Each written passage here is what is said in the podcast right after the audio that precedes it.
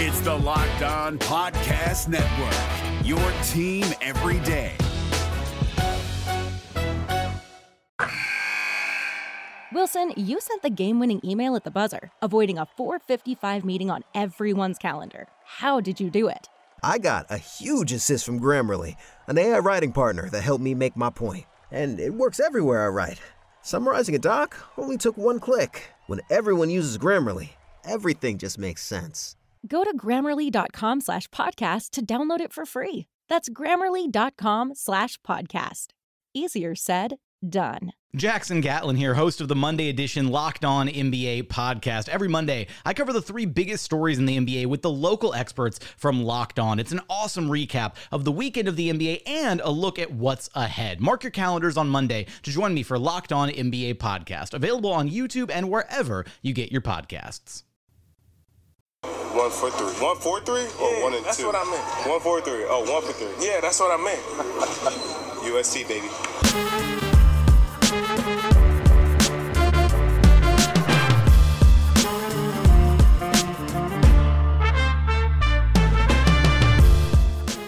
What's going on? Welcome to episode number 718 of Locked On Raptors for Friday, May the 25th. I'm your host, Sean Woodley of RaptorsHQ.com. And uh, basketball, new episodes every Thursday. Go check it out with myself and Katie Heindl. Today's podcast and every podcast this month on the entire Locked On Podcast Network is brought to you by Built Bar. Please make sure you're going to BuiltBar.com using the promo code Locked On NBA. Excuse me, just Locked On, and you're going to get yourself a, uh, a fancy little $10 knocked off your price of your first order of Built Bars. We'll talk more about Built Bar a little bit later on in the podcast. Meanwhile, on the cro- across the Locked On Podcast Network, we got lots of great stuff for you to check out. What Ifs week or What Ifs fortnight continues on as uh, we've got lots of great stuff across the board from a bunch of different hosts and shows across the network, including some other great interviews and things like that, and some more touching episodes too. I'm going to personally recommend an episode of Locked On MLB. The host Paul Sullivan over there, our boy Sully, did a great episode talking about his father and his father, who's you know gone into uh, kind of a deteriorative state health wise, and Sully kind of talking about their baseball relationship. And there's actually audio included in that podcast of Sully and his dad at a San Francisco Giants game in 2014.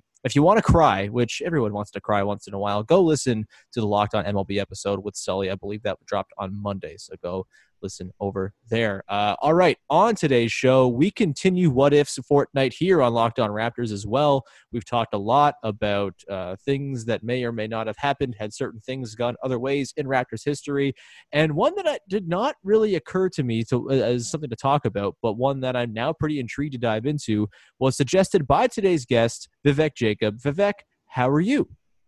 I'm doing well. Um, the weather's a lot better, so the walks have been a bit more enjoyable, although Hmm. it's been a bit more challenging in terms of maintaining the physical distance. Um, and yeah, I mean, with the sun out, I think it's just got everyone's mood up, and hopefully, it looks like there might be a, a light. I mean, we always knew there was a light at the end of the tunnel. It, it just seems like it's closer than it was before. I mean, we still have to be careful because we're seeing the numbers kind of spike back up, but yeah, it just feels like we're through at least the hardest part of it. It does seem like that. The weather I thought was going to go one of two ways. Either it was going to extremely bum people out, uh, or it was going to sort of perk moods up. And obviously, people need to be uh, not stupid and uh, be careful with what they're doing out there. But I, uh, I think hopefully that the sunbeams coming into living rooms everywhere is helping people with their moods. It's certainly helping mine for sure. Uh, that is until we uh, dive into today's topic, which is dark and sad and depressing. Uh, of course, the what if that we're diving into today, suggested by Big V himself, is what if Jorge Garbajosa does not get hurt against the Boston Celtics in game 70 of the season back in 2006 07, the year where Sam Mitchell wins Coach of the Year, the year the Raptors become good again. What if he doesn't get hurt and uh, derail the Raptors' playoff lineups in a very significant way? Vivek, what was the impetus for you to want to do this game? It's a pretty interesting one, uh, or not this game, this what if. It, it's it's fascinating. It's kind of an under the radar one that I hadn't thought about. What was the reasoning behind you wanting to talk about it? Well, I guess for me, this was the first playoff series that I got to really witness in full Mhm. um, since coming to Toronto. uh, I mean, I kind of caught the tail end of that uh, when when the Raptors went out in five games to uh, Detroit, and Chris Childs had that crazy moment. But other than that, you know, this this would have been the first one uh, where I got to experience completely, and so it's kind of always been a what if for me. Um, as you know, I've always been a big Chris Bosh fan since that's you know the era that I really uh, started to enjoy the Raptors and consume them pretty much uh, with all my time outside of university. Mm-hmm. uh, so uh, yeah, I think this is something where, especially when you look at the fact that Joey Graham takes over the starting role uh, for Garbajosa, I think there's quite a big disparity in terms of what could have been for the Raptors. Oh, you're saying Joey Graham hadn't figured it out yet? He's still going to. Don't worry, it's coming soon. Next year is the year for Joey Graham, baby. But uh, yeah, no, 07 was not Joey Graham's year, as uh, no year to this point in human recorded history has been Joey Graham's year. Um, so let's get into Garbo. Of course, Garbo came over. He was sort of one of the wave of European guys, along with Jose Calderon and then Anthony Parker as well, coming over from EuroLeague in the first year or like the first era with Bryan Colangelo kind of running the team, Maurizio Gherardini as the assistant GM, and that was sort of their way of kind of circumventing the anti-Toronto sentiment among American players in the league and the sort of lack of interest in coming and signing here. And it was you know, in fairness to Colangelo, who I'm sure we have opinions on that are not exactly positive, that was a pretty good way to go about it, I think, and kind of a bit of a revolutionary way to look at things for a franchise that had really struggled to attract talent until that point do you remember sort of your feelings when they brought in all these guys? I remember feeling uh, a little bit nonplussed by it because I had never heard of them before, and you know I found myself getting much more excited for the Chris Duhon offer sheet and things like that before before uh, like that this era of basketball kind of kicked off for the Raptors. But obviously, these moves by and large worked very well. Jose Calderon, a franchise legend. Anthony Parker was excellent and probably underrated during his time. And Jorge Garbajosa, you know, I, I don't know where he would have fit in if his career didn't get derailed by that horrible knee injury, but he was a really, really nice player and really fun to watch and just sort of a a very the European flair he brought to the team was delightful. Do you remember your sort of feelings on these guys as they came in that season? Yeah, I did. Uh, enjoy all of them together in terms of the mix because I thought, you know, there's almost shades of uh, the We the North version that that went to the playoffs in 2013, 14, where you know you just had a bunch of guys that fit in really well, and I thought Anthony Parker was exactly the type of complement complementary guard that you needed. Um, next to uh, you know whether it was TJ Ford or Jose Calderon starting, um, and you know his three point shooting, um, his late clock shooting was pretty awesome as well. Uh, and Garbajosa, I mean, that that that was like the ultimate glue guy. I thought he fit mm. so well. It just made smart basketball plays, and I think that's what Colangelo was going for with that roster, where you just had a bunch of smart guys every year that he's been in the league. So he kind of just knew how to win, and that's what the Raptors needed at the time. So um, it was kind of a roundabout way of tackling free agency um, in the NBA. But I think at the time, considering the Raptors standing in the league, it was something that needed to be done, and it was pretty creative on Colangelo's part, uh, teaming up with Maurizio Gherardini to do that. Yeah, absolutely. He did have a lot of, you know, very European stylings to his play to Garbajosa. And you mentioned the glue guy thing. I mean, that was, he was kind of like point forwardy a little bit. He never took away when he was on the floor. Maybe he wasn't the greatest defender in the world, but I don't think, you know, anyone on that team was hanging their hat on defense necessarily. And the offense really, really hummed when he was out there. And I, I just remember you know, he would have, you know, these five, seven assist games and he'd sort of augment the playmaking in a really nice way. Uh, a, very, very pleasurable player to watch play basketball. We're going to continue this conversation about Jorge Garbajosa and what might have happened had he not gotten hurt in 06 07 in just a second. But first, I want to tell everybody about Built Bar. Built bars are the protein bars that taste like a candy bar. They are the best protein bar you're ever going to taste. 16 amazing flavors, eight chocolate nut flavors, eight chocolate nut free flavors, and a whole bunch of new flavors on the way. You may even be able to find those flavors already at builtbar.com. Bars are covered in 100% chocolate. They're soft and easy to chew as well. No sticking it in the microwave to make it edible. No gritty, sandy flavors or anything like that just a good ass tasting protein bar. Built bars are great and healthy for the health conscious person as well. Lose and maintain weight while indulging in a delicious treat. Bars are low calorie, low sugar, high protein, and high fiber. Peanut butter brownie, for example, a delicious flavor, has 20 grams of protein, 170 calories, 3 grams of sugar, and 3 grams of net carbs. And the mint brownie probably my second favorite flavor after toffee almond has 15 grams of protein just 110 calories 4 grams of sugar and 4 grams of net carbs and uh, all across the board built bars have seven times less sugar than Clif bars seven times Seven. That's so many. Go to builtbar.com and use promo code locked on, and you'll get $10 off your first order. Use promo code locked on for $10 off at builtbar.com. We're driven by the search for better, but when it comes to hiring, the best way to search for a candidate isn't to search at all. Don't search, match with Indeed. 93% of employers agree Indeed delivers the highest quality matches compared to other job sites, according to a recent Indeed survey. And listeners of this show will get a $75 sponsored job credit to get your jobs more visibility at Indeed.com slash podcast. Just go to Indeed.com slash podcast right now and support our show by saying you heard about Indeed on this podcast. Indeed.com slash podcast. Terms and conditions apply. Need to hire? You need Indeed. All right, Vivek, let's uh let's get to the injury and sort of where things are trending at this point. The Raptors are, you know, going to win the division. This is a very bad Atlantic division. They're going to be guaranteed a top 3 seed at this point. And they go to Boston to play a game against the Celtics and Jorge Garbajosa goes down horribly uh, on a fast break, I believe, and it looks bad instantly. He's ruled out for the rest of the season. He never really recovers. He comes back for seven games the following season, is pretty ineffective, and that's the end of his career in the NBA. And he never really regains it in Europe either when he goes back overseas. And so the, the effects on this are, like you said, pretty important for the playoff rotation in particular. Garbajosa was uh, a very valuable member of that team. He was, uh, again, the sort of like a glue guy. And then I don't know if we say Joey Graham is the opposite of glue, but he might have been. He was kind of rubbery and uh, like it just it did not work out with him subbing in to start. Do you remember your sort of encro- encroaching sense of doom when Garbajosa got hurt? Did you did you have that? Were you feeling optimistic still about Graham and his prospects? What were your thoughts at the time? I definitely felt that it was a big loss, and especially going down the stretch, you're at that point where you're getting excited for the postseason, and you're seeing what this team can do. Like they just kept getting better and better as the season went on, and you know, it, it, I think either way they finish up with the third seed. Um, but I think that was a big loss. And then I think the thing that frustrated me, I remember going into the playoffs, it was constantly just, you know, why is Graham ahead of Mo Pete in the mm. rotation? Um, that yeah. Well, once the injury happened, it's like okay, you know, how are you going to deal with this? And it never made sense to me that Joey Graham was uh, ahead of Mo Pete in the rotation.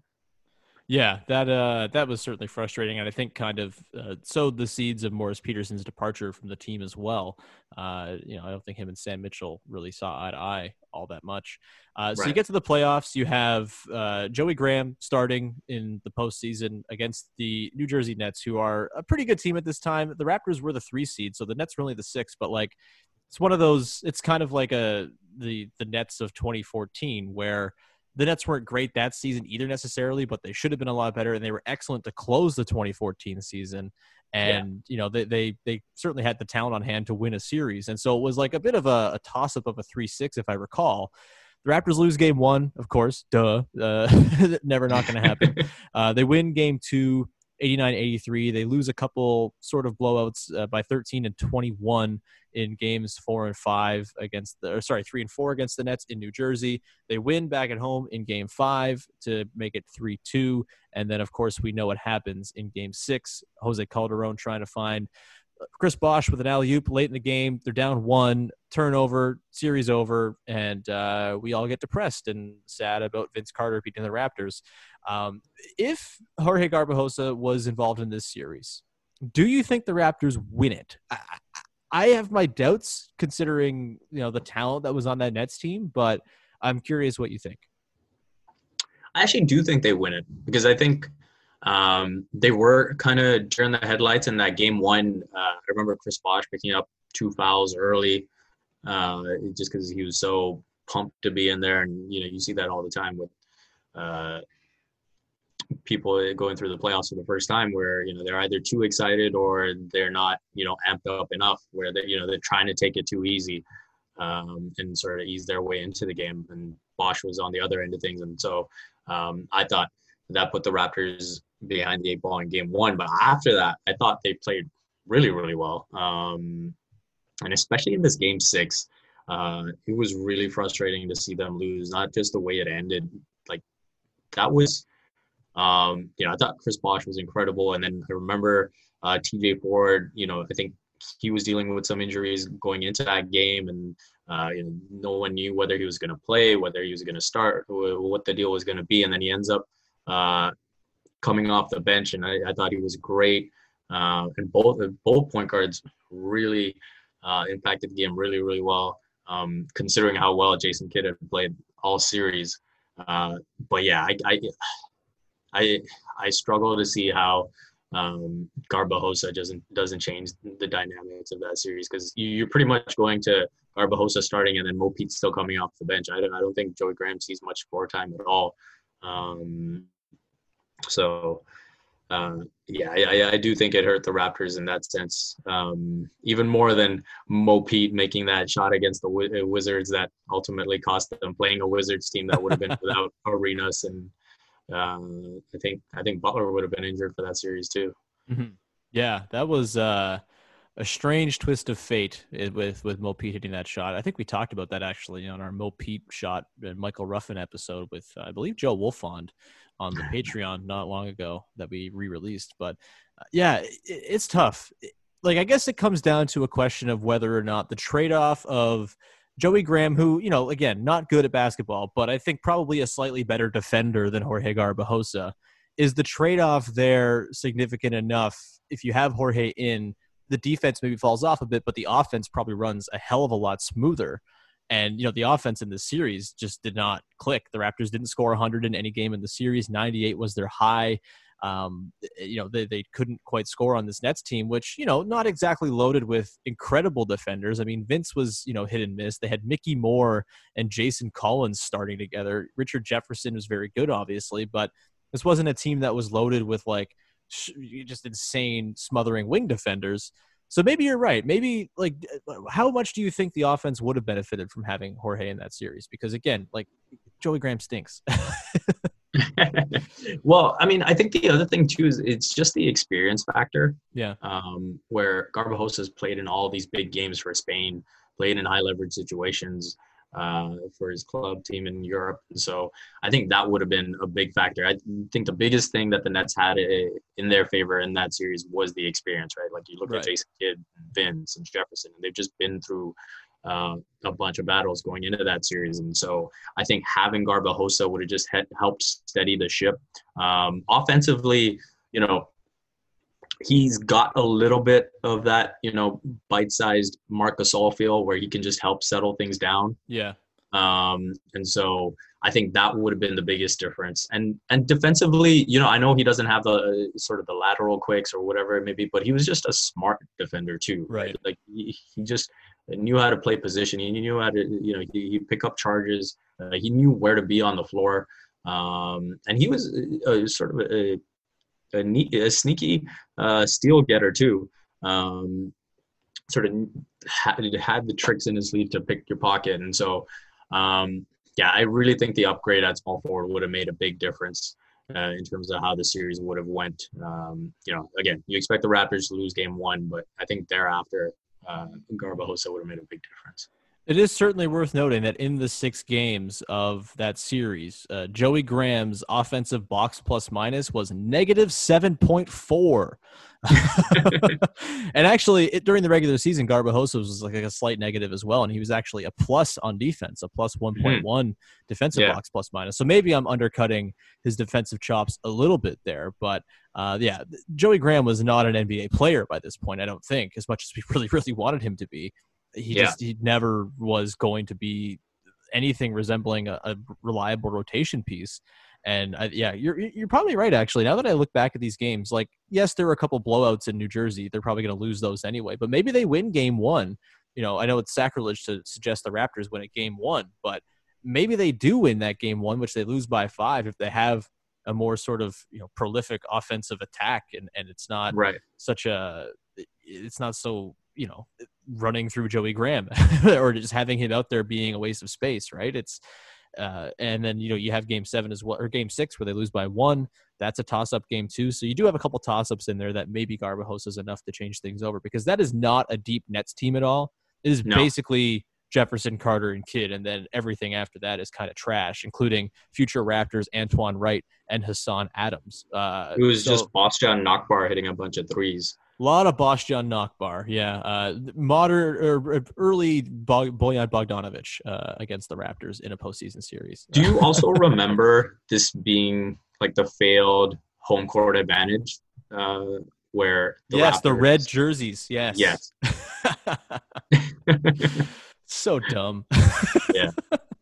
Uh, so a couple more interesting things about Jorge Garbajosa and his time with the team and what might have happened had they won this series that we'll get to in just a second. But first, I want to tell people about Blinkist, which is going to be once you download it, the most useful app on your phone. It's hard to find the time to sit down and read and learn more, especially right now where you have your kids being homeschooled and it's uh, a lot of things to juggle while you're at home, even though you are at home. But there is an incredible app called Blinkist that solves this problem. Highly recommended. Blinkist is unique and works on your phone, your tablet, your web browser. It takes the best key takeaways, the need to know info from thousands of nonfiction books and condenses them down into just 15 minutes that you can read or listen to. Successful people like business leaders are well known for how many books they read. Blinkist helps you, the busy person, get those main points of those books into your brain like a quick little download. And its audio feature as well makes it super easy to finish a book while you're doing another task, while you're commuting, you're on your lunch break, you're exercising, you're cooking dinner. So many places in which you can listen to Blinkist as well.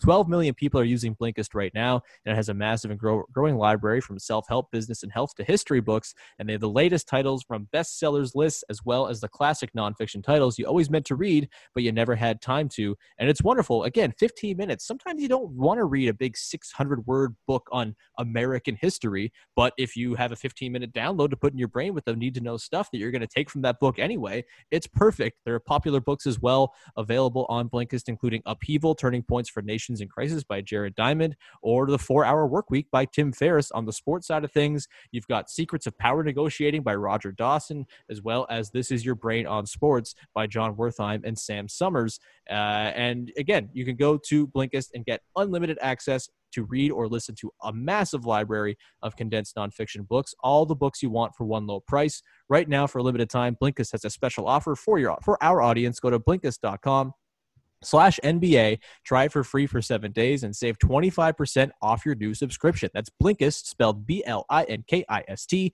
blinkist.com slash NBA to start your free seven-day trial. And you're also going to save 25% off, but only when you sign up at blinkist.com slash NBA. No matter what moves you made last year, TurboTax experts make them count. Did you say no to a big wedding and elope at the county courthouse? That's a move. Did you go back to school to get your degree? That's a move. Did you relocate for a fresh start? Well, that's literally a move.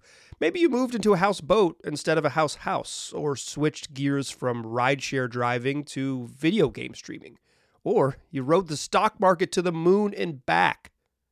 TurboTax experts make all your moves count, getting you every credit and deduction you deserve. File with 100% accuracy and get you your max refund guaranteed. So, switch to TurboTax. Make your moves.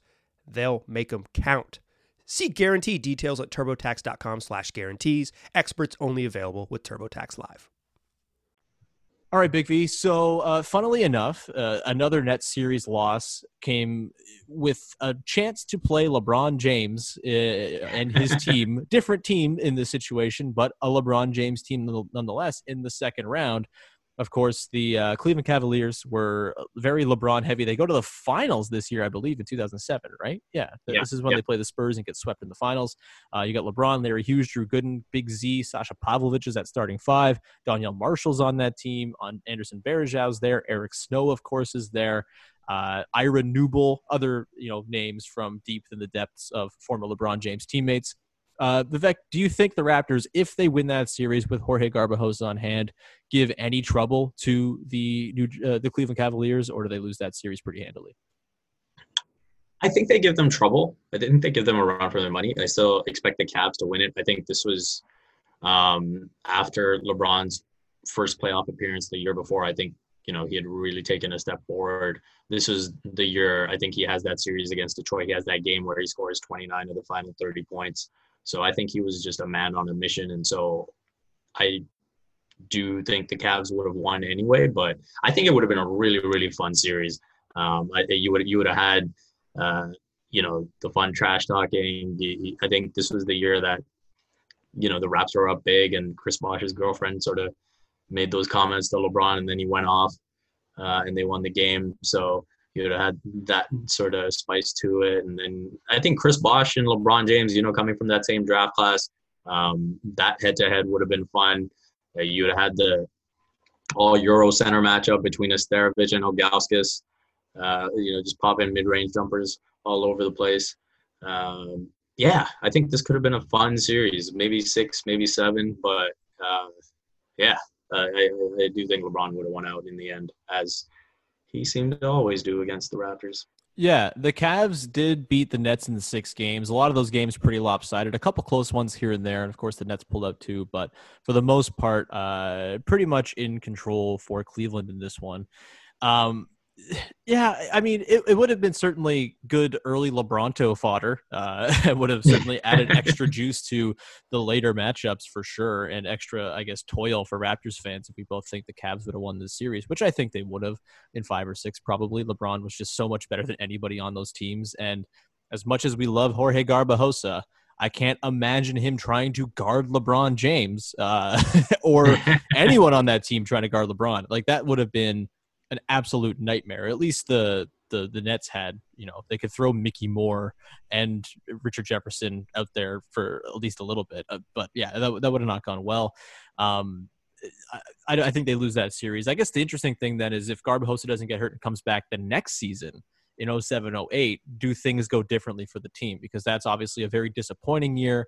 They kind of uh, regress a little bit. They finish 42 and 40 they get uh, very unceremoniously dispatched by the orlando magic in the first round you know, I don't necessarily know if that team wins any rounds the following season, but they might not get lined up against the Magic. And if you're not up against the Magic or the Cavs that season, anything's kind of possible, I suppose. Although I guess this is also a Celtics year too, where they kind of come in and that top of the conference with Detroit at the tail end is very good as well. Do you think anything changes for the fortunes of the team for the next few years based on that 07 08 season if Jorge is available to play that entire year? Uh, I, I think things might change a little bit, but I think this is where we started to see the uh, the downside of uh, Colangelo, where it was like, okay, this was a failure. Now we got to change everything, and it was, you know, we, we pretty much saw um, a different roster the next year where he was trying to get in, you know, with Jason Kapono come in, Jamario Moon, um, Carlos Delfino, who I really enjoyed watching. Yeah, but yeah, I think there was just a little bit too much change too quickly. And then obviously the year uh, after that, I think we saw Jermaine O'Neal come in. So I think this this is where just not allowing a team to just build chemistry and sort of absorb the losses together kind of hurt them. Mm-hmm. Um, and so I think that hurt them more than anything. Um, and the chemistry wasn't the same. It was, you know, it was kind of like they found lightning in a bottle that first season, and things sort of tailed off pretty quickly after that. Yeah, you lose Mo Pete that season. Uh, Jason Kapono is a great disappointment, obviously. Uh, you know, you kind of get like tail end of Rasho as he's kind of getting washed a little bit. Just mm-hmm. not the same mix. And yeah, because of the strength of the top of the East at that time with Boston, Detroit, Cleveland, and Orlando, I don't think they get out of the first round either way, even if yeah. they are a four or five or five or six seed. Uh, which is probably the most you could have hoped for for this team. They were again 41 and 41. I misspoke. They they just barely scratched a 500 record. Um, pretty uninspiring stuff. And then obviously TJ Ford gets dealt for Jermaine O'Neal, and that very fun era quickly comes to a extremely unceremonious end. Um, the the depressing thing that I wanted to throw your way, uh, Vivek, before we wrap up here, where do you think Jorge Garbajosa all 67 games that he played, averaging eight points, five boards, and two assists. Where does he rank among all time Chris Bosh Raptors teammates? Because it's I think it's depressingly high, and that bums me out. yeah, I mean that that's the saddest part of the Chris Bosh era, right? And there was never anyone, there was no legit star beside him in his time here. I mean, based on resume, you probably have to say the best player he's played with is Hedo Turkoglu. Obviously, that didn't pan out in Toronto. Um, Outside of Vince early on, right? Or are we talking oh, 06, right. 06 yeah, yeah. on? I guess that, that very small window of Vince. Uh, yeah, I guess then you got to factor in Jalen Rose and Antonio Davis too. Well, let's say the the Sam Mitchell, like the Colangelo era on, because you know the the guys who Bosh came up with, it was never like they they, they lined up timeline wise or anything like that, and you know things were already in transition when Bosh came in. So we'll we'll say Colangelo era. Okay, okay. Um, yeah, sad to say, Gar- Garbajosa might be. He's definitely in the top ten. Yes. Um, he, he's probably top seven because okay, you'd have to say T.J. Ford's better than him, Jose's better than him. Um, I'd give Anthony Parker a slight edge as well. Definitely, yep. Um, and then yeah, it's kind of slim pickings from there. Yeah, it's like how much do you care about Jamario Moon? Yeah, Rasho's probably there. I think he, he did more over the time probably than than Jorge did. Right. Yeah. So, yeah, I mean it's tough. So fucking dark stuff, man. yeah. So yeah, that, that that's probably the biggest reason why Chris Bosh gets knocked so much, right? It's like you look at the history and it's like, oh, you didn't you didn't win much and you didn't do really do anything in the playoffs. It's like, well, look around him. Yeah, it wasn't a, a lot, lot of Roko Ukic, man. oh, poor Jorge Garbajosa. Uh, it would have been cool to see him kind of gel with like that Calderon, Bosh, Parker core. I think they had going there. TJ Ford too. I, I like Ford. I think he's probably the answer as the best Bosh teammate in this time, at least right. like his peak. Like he was, he was wonderful before things went downhill for him. But um, yeah, it's uh it's not a fun as much as it's been fun, I think, to sort of look back on different eras of the Raptors in light of the title to kind of, you know, be able to like bask in the in the glow that it was, even though none of those seasons ended the way you want them to.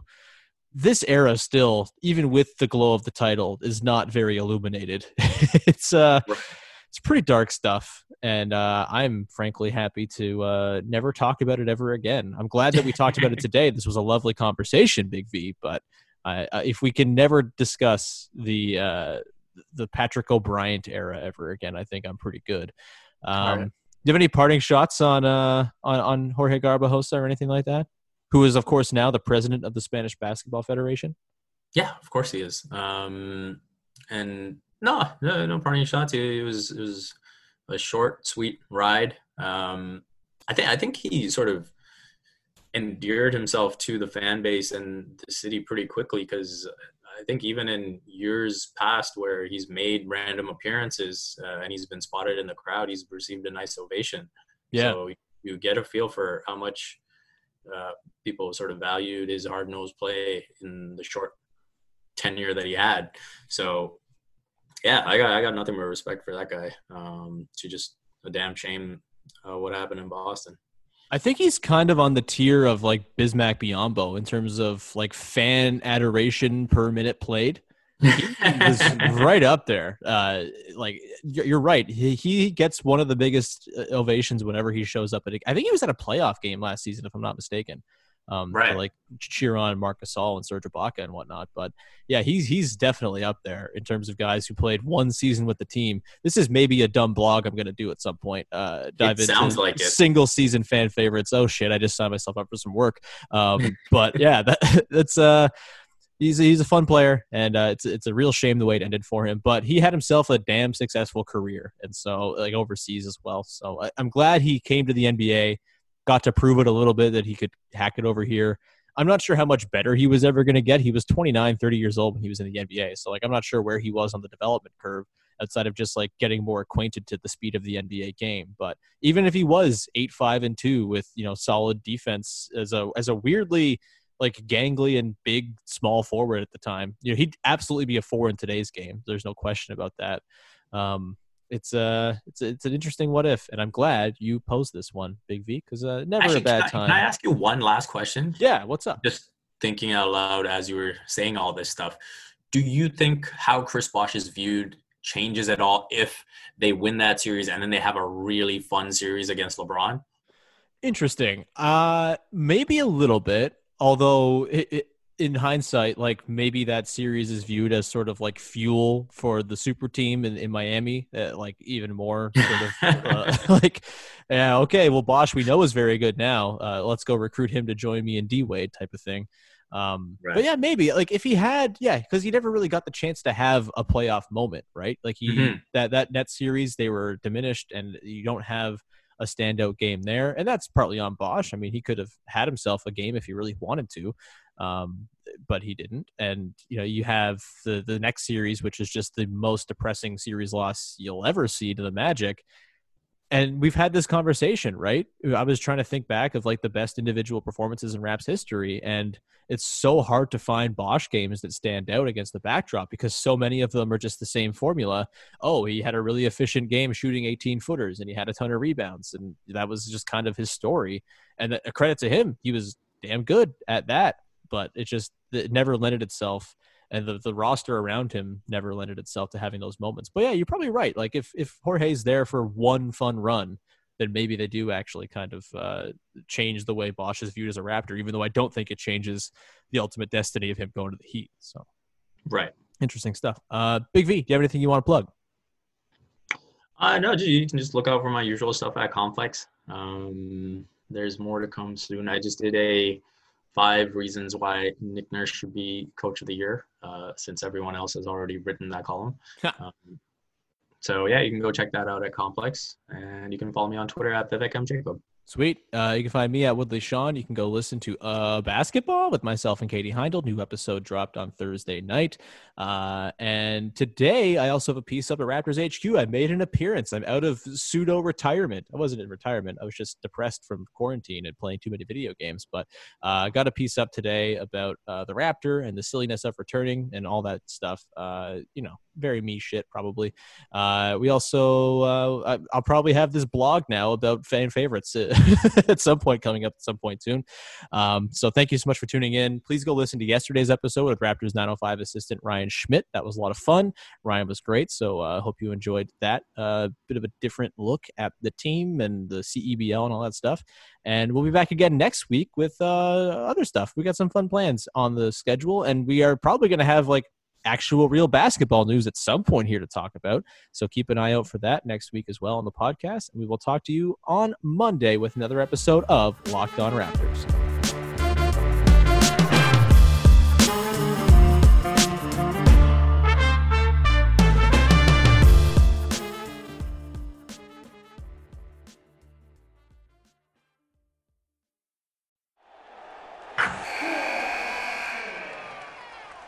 Wilson, you sent the game winning email at the buzzer, avoiding a 455 meeting on everyone's calendar. How did you do it? I got a huge assist from Grammarly, an AI writing partner that helped me make my point. 96% of Grammarly users say that it helps them craft more impactful writing. Would you agree? Grammarly helped adjust my tone to navigate tough work conversations. And it works everywhere I write, so I can quickly communicate effectively. Your teammate used Grammarly to summarize an important document, making a three pointer. How did he do it? It only took one click. When everyone uses Grammarly, everything just makes sense. You made an incredible slam dunk to end the game. The meeting was canceled, and your team will go home champions. Go to grammarly.com slash podcast to download it for free. That's grammarly.com slash podcast. Easier said, done. Hey, Prime members, you can listen to this Locked On podcast ad free on Amazon Music. Download the Amazon Music app today.